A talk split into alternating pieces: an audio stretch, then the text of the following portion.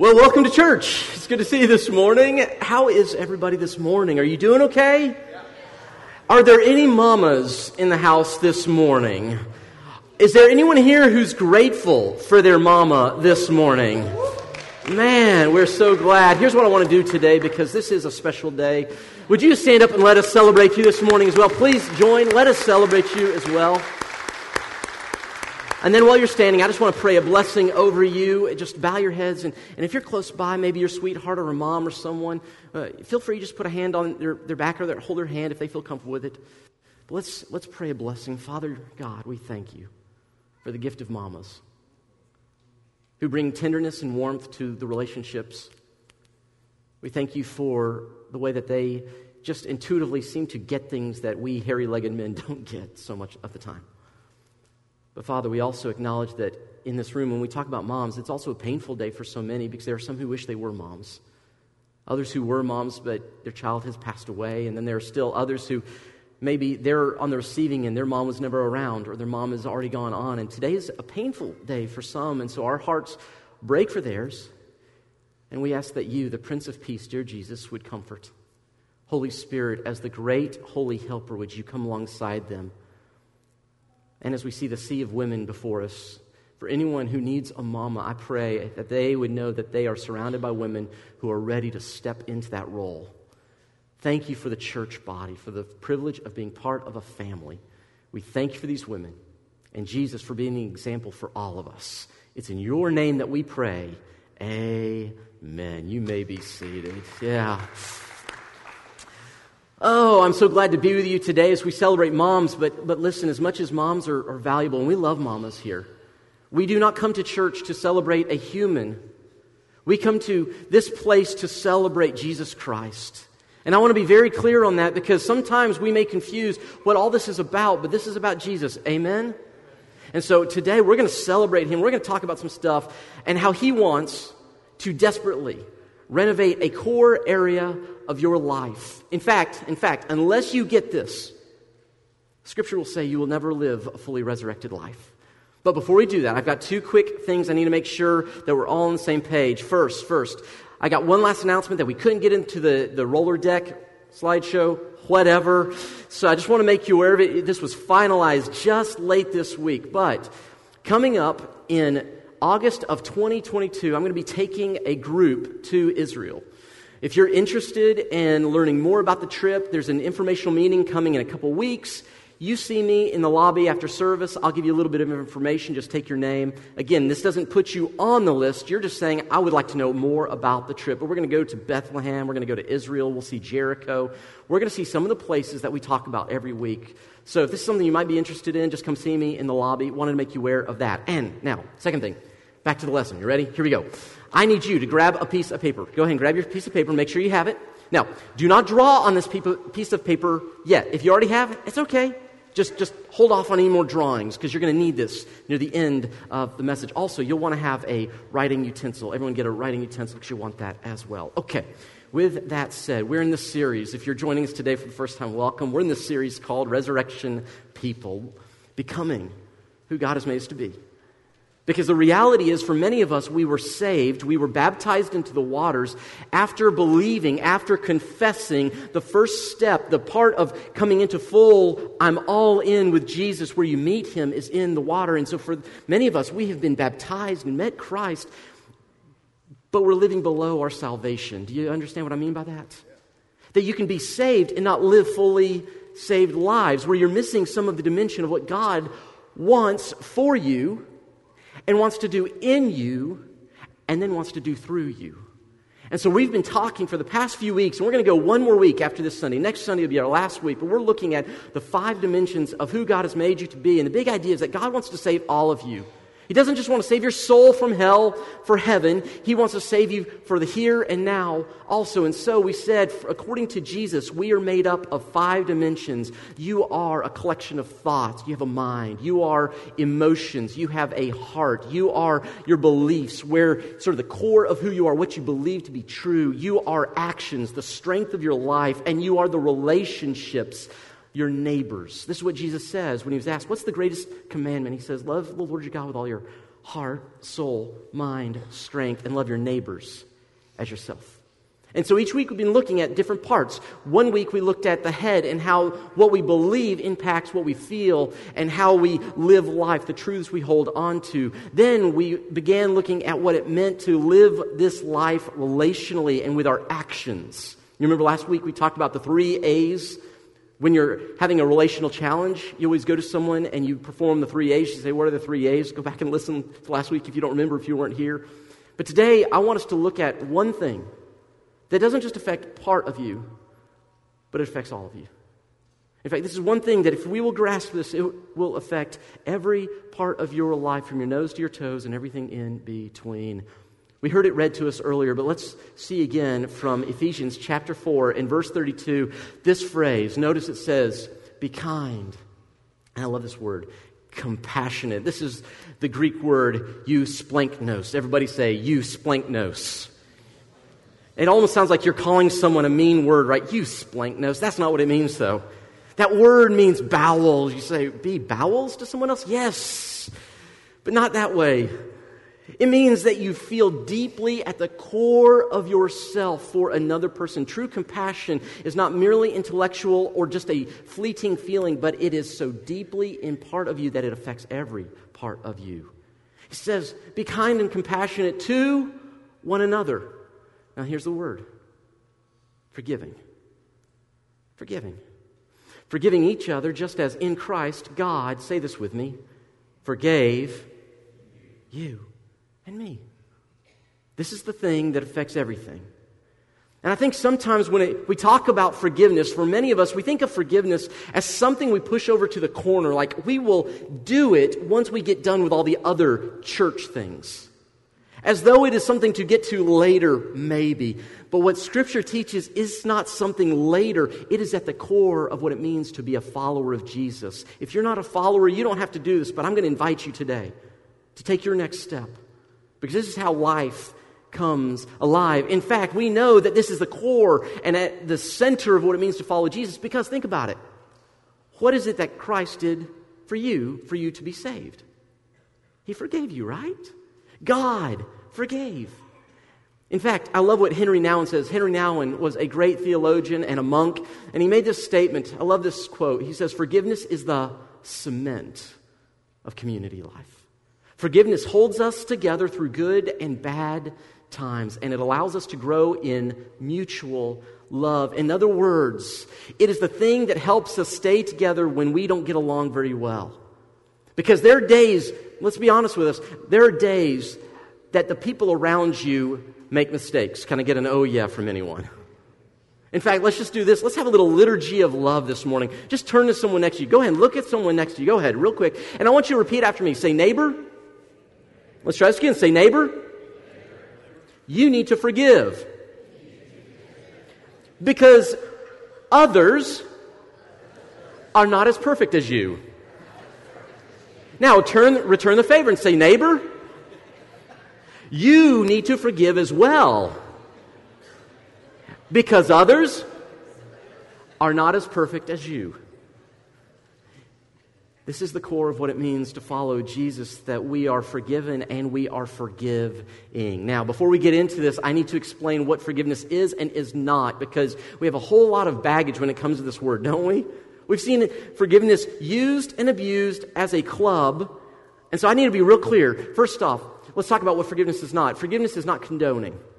Let's be real clear. Forgiveness does not say what you did is okay. I think a lot of us have a fear when we say we're going to forgive someone. We're afraid that means we have to tell them what they did the abuse, the neglect, the gossip, the angry words, the physicality, whatever it was. If we forgive, many of us are afraid we're actually saying what you did was not that bad. But hear me now, that is not what forgiveness is. In fact, to dismiss what someone did robs you from the opportunity to forgive. And to claim something is okay that was not okay makes you what? A liar. And Christians are truth tellers, even when they are uncomfortable truths. It is not condoning. Number two, it is not forgetting. Sometimes someone who has offended another person will say, Well, you've got to forgive and forget. Where was that memo? Uh, where does that come from? That's nowhere in the scriptures. It speaks of God forgetting, but it does not speak of you and me forgetting. In fact, some of us, to be in a healthy, safe place means we do forgive, but we cannot forget. Because if we forget, it puts us back into a system or a situation where the abuse or the violence can happen again and again. It is not the same thing as forgetting. Number three, forgiveness is not reconciliation, it's not reconciling. It takes two to be reconciled, it takes one to forgive. For many of us, it would not be prudent to try to reconcile, or the other person may not want to. Perhaps trust was broken so deeply that they will not, or you cannot come back together, but you can still forgive. It is not that things are, maybe you don't go back in business with that friend. Maybe you separate yourself from that toxic extended family member. Forgiveness is not the same thing as reconciliation. Now, n- number four, forgiveness is also not consequences and it's not justice. See, a lot of times we think, well, if I forgive them, does that mean that there are no consequences for what they did? Well, absolutely not. There may still be consequences, whether it's legal, moral, or ethical. Maybe they lose a job. Maybe they are suspended. Maybe there is that break in the relationship where you cannot spend holidays together. There are, consequences, and that's different from forgiveness. Are we all tracking here? And it's also different from justice, meaning if you forgive, there may still be institutional or organizational or legal acts that follow as a consequence to that person, or if you're the one who's done it, to you. So I want to be very clear what we're not talking about here. So, what is forgiveness? It is always two things. Forgiveness is always personal. It is always personal. What do I mean by that? Sometimes I'll hear people say, I'm just so angry with the church. No, you're not. I just feel so hurt by the church. No, no, you're not. You are not hurt by a faceless, nameless organization or, or, or difficult to define group. There was someone in the church or a group in the church who hurt you. I'm just so mad at my company. No, no, no. You're mad at a manager, a boss, or an employee who hurt you. Because of them, you got a pink slip. You didn't get the promotion. You were fired, whatever it may be. It is always personal. And here's why this is so important. If you keep in your mind the issue in this vague sense of a group or this organization or this institution did you wrong, here's the thing you can never experience freedom because you can never forgive an institution. We only forgive people. It is always personal. And the second thing that forgiveness is, it's always a process. Here's what I mean by this if you've been carrying the weight of something for the past decade, over that decade, you have learned to live in a new system of thinking, feeling, believing, acting, and relating with people as a result of the offense. And it will take time to unlearn unhealthy habits, beliefs, thoughts, feelings. It is not an overnight solution if it was not an overnight situation. Is everyone tracking with me this morning? Because I don't want anyone here to believe for a moment that simply it's as easy as saying, I forgive you. Whew, I'm better. Listen, for some of us, the process we begin here today, if where you end up at the end of this beginning process is that you don't fantasize about blowing up the person's house, that is a huge step. Can I get an amen from someone? All right? I was talking to a friend earlier this week, just having a horrible job week, and we were talking, and I said, Well, what can I pray about? And he says, Well, don't pray that his car blows up. I would settle for two flat tires. Because that'll ruin your day. You only got one spare.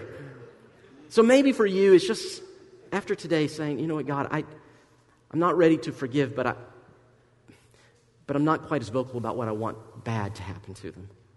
It's a process. So, I want us to take, for the last few minutes we have together, I want to take a moment and look at a story that Jesus tells. Because as we kind of process through this, here's the reason we're doing this. You're saying, why is this on Mother's Day?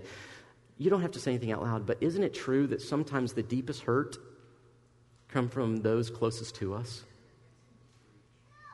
Some of us this morning have stories of mamas that we just go, man, my mom, she was the Betty Crocker, the Martha Stewart, who didn't go to jail. She is fantastic.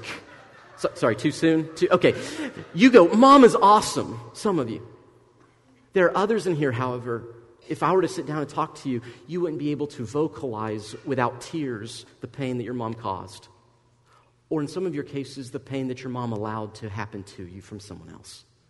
So I want to be real careful here. I know this is tender space, but why are we talking about this? It's because for you to live a resurrected life where you're not bogged down and weighed down by what has happened to you, where you can experience the fullness of God's goodness in your life, it will in many cases begin with forgiveness.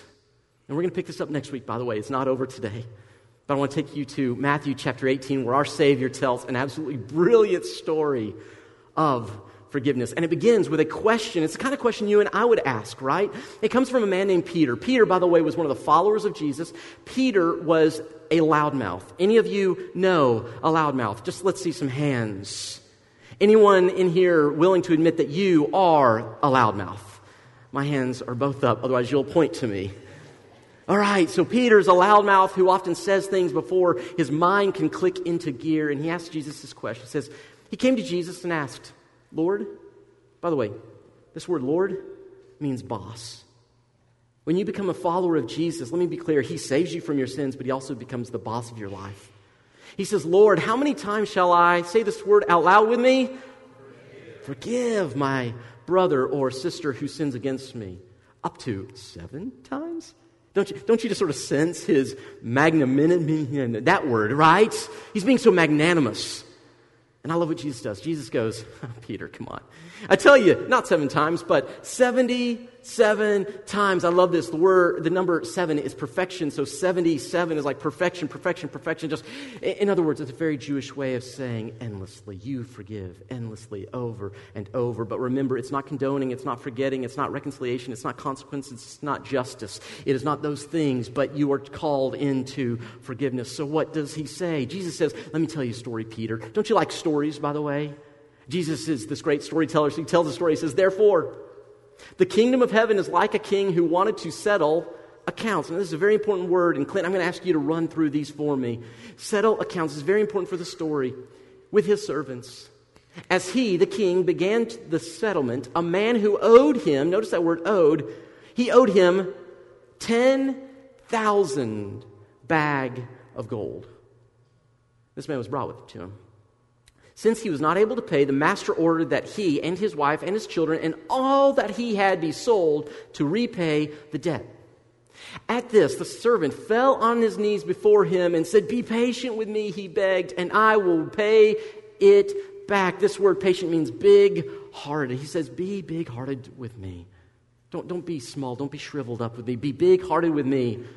The servant's master took, notice this word, pity, splankna, Bowels. Where did we hear that word?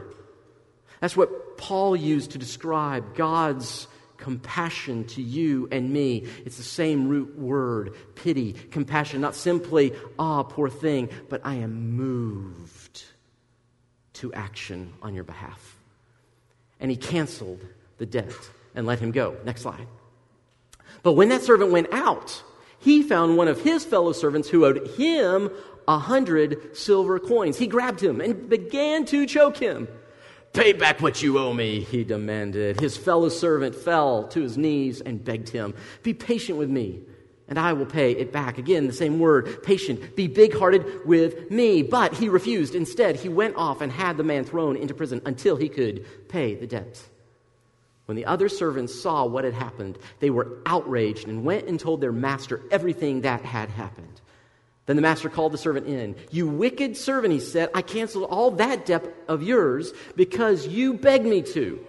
Shouldn't you have had mercy on your fellow servant just as I had on you? In anger, his master handed him over to the jailers to be, notice this word, tortured. We're going to come back to that word. Until he should pay back all he owed. Jesus ends the story with this phrase This is how my heavenly Father will treat each of you unless you forgive your brother or sister from your heart. Jesus is telling a story about a king and two servants, and he says, This is a picture of what you're asking me, Peter. How often should I repay? How often should I forgive? How often? How often? And Jesus says, Let me tell you a story. There's this great king. Man, he was a great king. He was a great king for a number of reasons. In fact, the first reason he was such a great king, let's go to the next slide here. Is that he's a smart king. He is settling accounts. How many of us know people who are smart because they keep track of what people owe them? Any smart people in this room this morning? You kind of have a mental tally of what people owe you? I know I do. It's almost like the king has a little black ledger, and inside he has pluses and minuses. He has check marks. Well, this guy owes me this. Well, I owe this guy this much. And he has written down everything everyone owes him. And so, being a good businessman, he is all about the world system of doing it right. It's the way the world works. He calls in his servants and says, We're going to settle up. So he brings in one servant who owes a tremendous amount of money. Now, to understand this story, you have to understand how much this guy owed. Let's just talk numbers for a moment here.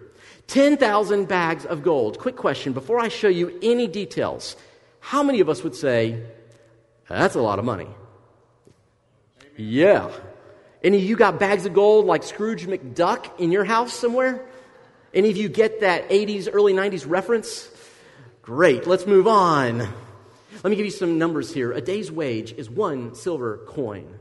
Remember that because how much did the other servant owe? 100 silver coins. We'll come back to that. So 100 silver, one day is one silver coin. 6,000 silver coins equals one talent or one bag of gold. 10,000 talents is what this man owed. If you do the numbers, one day, one silver coin, 6,000 silver coins, one talent. One talent is one bag of gold. 10,000 bags of gold equals roughly 60 million days worth of work. You don't have to do the math, I did it for you. That's over 163,000 years. Sun up, sundown, sun up, sundown, sun up, sundown, sun up, sundown. 365 to pay back. Quick question Is that a lot of money? Yeah, now let me give you the Jewish version of this. Uh oh. That's all this means. Now, he owed 10,000. Let's get a little comparison here, though. Before we pull up the next number, a quick question. If you owed 60 million days worth of work, how many of us would feel confident that we could repay that? How many lifetimes would we have to live? We might almost say that that amount of time for the human is an eternity.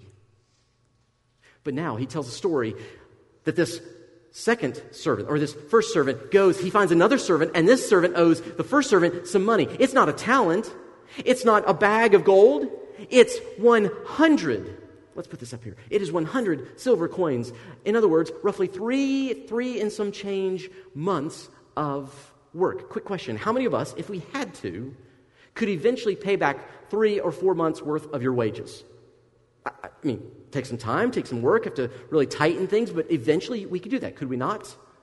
The story hinges on understanding what is owed. So there is a master who owes or owns these servants by and large because of what they owe him. And the first servant comes in, he begs him, please have pity, be big hearted on me. And the master does what? Closes the book and says, It is canceled. Now, let's ask a few questions here, shall we? Question number one Why does the king cancel the debt? Now, the servant, what does he think? Is it because the master is so ignorant he doesn't really know that the servant can't really pay back the debt? Let me ask it this way Does the master cancel the debt because of what the servant promises to be able to do? I will repay you 60 million days. Don't worry, I'll get you your money. Is that why? If the master cancels the debt because of that promise, then is this master smart or foolish? He's my sister growing up. She was about three years younger than me.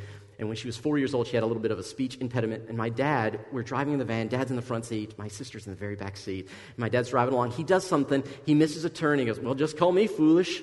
And a little four year old voice in the back goes, Foolish.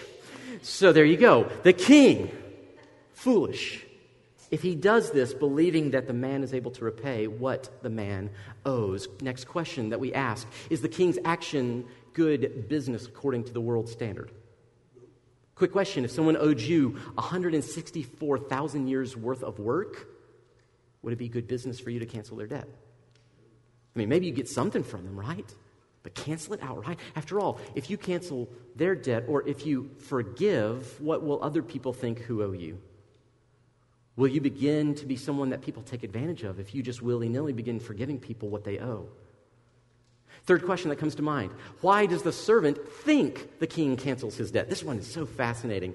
You see, the servant has a view of the king here, doesn't he? Because of the way he treats the servant that owes him money. He thinks, I tricked him, didn't I? He thinks I can pay this back. You say, Josh, come on, you're being too harsh about the servant. Okay, let me ask you this. How is it that this servant goes before a king owing an unrepayable debt, is forgiven, but goes away unchanged? It's because he doesn't have a very high view of the king, does he? The king's compassion has not poured over into the heart of the servant, has it? Next question Where does the debt go? Let me ask you this. If I come into your house, let's just have a hypothetical here. I come into your house, we're having a great time, but I by accident bump into your countertop and over falls a lamp. Now, we have three options, don't we? Option number one I pay you for what I broke, correct? Everyone say yes. Okay, option one number is I pay you back. Now, I am paying the debt. Option number two is you say, no, no, no, no, no, don't worry about it, Josh. You'll take care of it. Correct? Okay, now you have two options. To take care of it means you either leave the lamp broken and you now go without something that you once had, or the third option is you, from your own money, pay for a new lamp, correct? In other words, someone has to pay the price for what I did wrong. Here's the thing that often comes up people will say, well, why can't God just forgive us? Why did Jesus have to die? Why did there have to be a price? Because someone pays the price when there is anything broken. You know this in your relationships, right? And a lot of times, what will happen is if I don't want to pay the price, but I want you to pay the price, what do we call that? Revenge. You have wounded me, you've harmed me, and I say, I'm not going to take it anymore. So, what do I do? I put it back on you and say, You pay the price. There was a price to be paid. Jesus, this brilliant, brilliant storyteller who happens to be God, says, I want to tell you about a, st- a story about a king who is so big hearted, who felt so deeply in his core that he chose to pay the price, eat the cost, close the bookkeeping system, the way the world works, not go by it figuratively die to the system we all hold on to so that a servant who could not repay the debt may live life free. Hello? This is the story Jesus is telling. Last question before we move on here. Who else is keeping books in this story? You got the king, he's got a book, right? He's got his pluses and minuses. Who else, though, is keeping a book, church. The servant, right? Because it's not just the king, the servant pulls out his own book and goes, Oh, Bob over here, huh, you owe me. Come, come on, let's pay up. Right here, right now, otherwise, I'm putting you in jail. See, it's not simply the king who carries around books, is it, church? We all have our own books with people, don't we? I know I do. I got the little plus column and the little minus column. I've got books just like you've got books.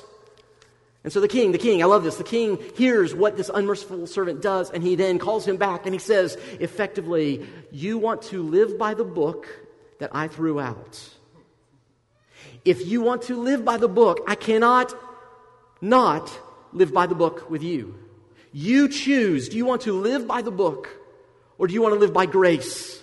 Grace is getting what you don't deserve. Forgiveness of sins, forgiveness of debts canceled. 164,000 years, an eternity. He says, You want to live by the book where you keep up with what everyone owes you and everyone's done wrong by you? If so, I've got to do the same. And so, what does he say here? Very interesting thing. He uses this word, he says, I will throw you in prison where you will be tortured until you can pay it back. Is anyone else here just a little bit tortured with keeping up with what everyone owes you? Here's what I want to do I want to ask you to grab your piece of paper. Go and grab it out real quick here. Uh, I want you to take your piece of paper, hold it like this, and if you will, go ahead and I want you to tear it into two pieces. Two pieces, just like this. Sounds like rain in here, doesn't it? First one to make a swan wins. All right, tear it in half. Okay. You got your two? Now, what I want to ask you to do is now fold each of those in half as well. You got it? Tear it in half, fold it down. Tear it in half, fold it down. One book, two books. All right? Now, once you've done this, here's what I would like to ask you to do. Go and grab your pen. Will you do this? Grab your pen or pencil. If you don't have one, imagine it instead. But on the top of both of them, in the left hand column, put a plus, big plus. On the right, put a minus. Do that on both of your books. Plus on the left, minus on the right. Maybe it'll be helpful for you to hold your two books in your hands. Can you hold the books in your hand for me for a moment here? Now, for a moment this morning, let's pretend that the book on the left represents the book that is kept between you and God. This is the one that says that you're a good person or you're a bad person. It's one we all imagine God must be keeping that has all of our pluses and all of our minuses. So, in the plus column, if you want, go ahead. You can do it now or maybe later this week. Go ahead and jot down all the reasons why you are a good person to God. All the things you've done right. By the way, Show of hands. How many of you are in church this morning? Hands up. Congrats. You've got one thing to put on that side. Go ahead. Feel good about yourself. How many of you would say, um, I don't cuss? I put that on there. How many of you would say, um, I, don't, I, don't, I don't say mean things to people, at least not out loud? You can put that on there as well, right? No, come on. Okay. Um, the times that you've served or given money, go ahead and put that on there. Put down every time you have attended a small group or a Wednesday night get together or serve with, chil- well, with children. Put that three or four times, whatever you got to do. Go ahead, on the plus side. You got it? Now, on the left hand, or on the right hand side, on the minus, this is where you need to start marking down all the things that you haven't done quite so right with God. So, this would be the times that you have said or done things in private that no one else knows but God does. By the way, if, if you need to just put a tick mark for every time you've ever done that, you can do that instead if you prefer. Uh, if you want to go ahead and put on there every time you have said something you shouldn't or not spoken up because you were afraid when you should have said something. All the times that you spoke ugly about a fellow Christ follower, or even worse, about someone who doesn't know Jesus. Maybe you want to write down there all the times that you watched something, said something, listened to something, interacted in a way that was in, inconsistent with who God has called you to be. By the way, if you need extra sheets of paper, we have them in the back. But go ahead and write them all down. This is your book with God. Now take your other book. Let's say that this one represents your relationship with other people and their relationship with you. In the left hand column, in the plus column, write down the names of all the people who are good to you, who say nice things about you, who agree with you politically, who act the way you act, who go to the same church you go to. Put down the names of the people who will listen to you when you're upset and they don't correct you, they just kind of let you fume for a while. I'm going to put all their names down there. And then on the other side, on the minus, that's where you get to write down all the people that you're really ready for God to blow up. All right, this is going to be great. Go ahead. And you can put the name of someone who, who did you wrong back in second grade. You know the one I'm talking about. He tripped you. He said he didn't, but he tripped you. Go ahead and put everyone who's ever rolled their eyes at you, giving you a cold shoulder, who communicated in a way that was less than ideal. Go ahead and just put all those things down. Now, I just want to ask you a couple questions this morning. If these are our books, how many of us would say, This is a great way to live? Keeping track of everything everyone's ever done, always kind of playing the game, having to stay in the system, because if you're going to keep books, you've got to keep both books. How many of us say, This is the way I want to live? And how many of us might just be honest enough to say that this is an exhausting way to live? Anyone else in here exhausted by, by the pettiness that sometimes creeps into our own heart? I got to tell you, there are moments where I am afraid and frustrated by the way that I get so petty and upset at other people. Even people who don't know that they've done anything wrong to me and how I hold on to it. This is not the way of the cross, and this is not the way to resurrected life. This is the way to eternal torment. Isn't that the word Jesus used to describe this kind of living? Isn't it interesting that you can experience hell on earth before you die? Just keep the books. This doesn't diminish what has been done to you. Please hear me, friend. It doesn't. And this is the beginning of the work. This is not the end. But this is not the way you were made to live. The call is to close the books. Because Jesus Christ closed the books for you and for me. And he then says, Come to me, all you who are heavy and burdened down by the garbage you're carrying, and I will give you rest. It begins with Jesus and it comes back to Jesus. There will be days where you want to reopen the book and he'll say, No, child, close the book. You do not need to carry it anymore. Do not torture yourself. I have set you free. Now you live free. That is the gospel of Jesus. That a good king said, You can't pay what you owe. I will pay the price so you can be set free to live free. Now you set others free. Yeah, but they've not asked for it. You set others free. Yeah, but they don't deserve it. Child, you don't deserve it. You set them free so you can live free. Friends, hear me. You letting someone off of your hook is not the same as them being let off God's hook. He will deal with it, but you live free. I'm going to ask you to do something today. I want you to grab these. Go ahead, hold on to them. Will you do something for me this week? Hold on to these, put them in your pocket. In fact, I'm going to put mine in right now. And all week, I'm going to carry this with me. I'm going to ask you to do the same. Put them in your pocket. If you're wearing a dress, you're exempt. Put in your pocket. This week, when you're, when you're out and about and you feel in your pockets that little ledger, I want you to remember I've been set free to be free. And the way to freedom is to forgive. The way to freedom is to forgive. The way to forgive, oh, God, help me, help me, help me and bring it back next week because we're going to finish this with something I hope will be a blessing to you. Some of us need to be set free. Hear me now. At the end of this gathering, I will be out in the lobby. You find me. If you need to talk, we have counselors who would love to help you. We have pastor, pastoral care. The elders will be here. The staff is here. We'd love to serve you because you do not need to carry the weight of the books anymore. It's time to close the books.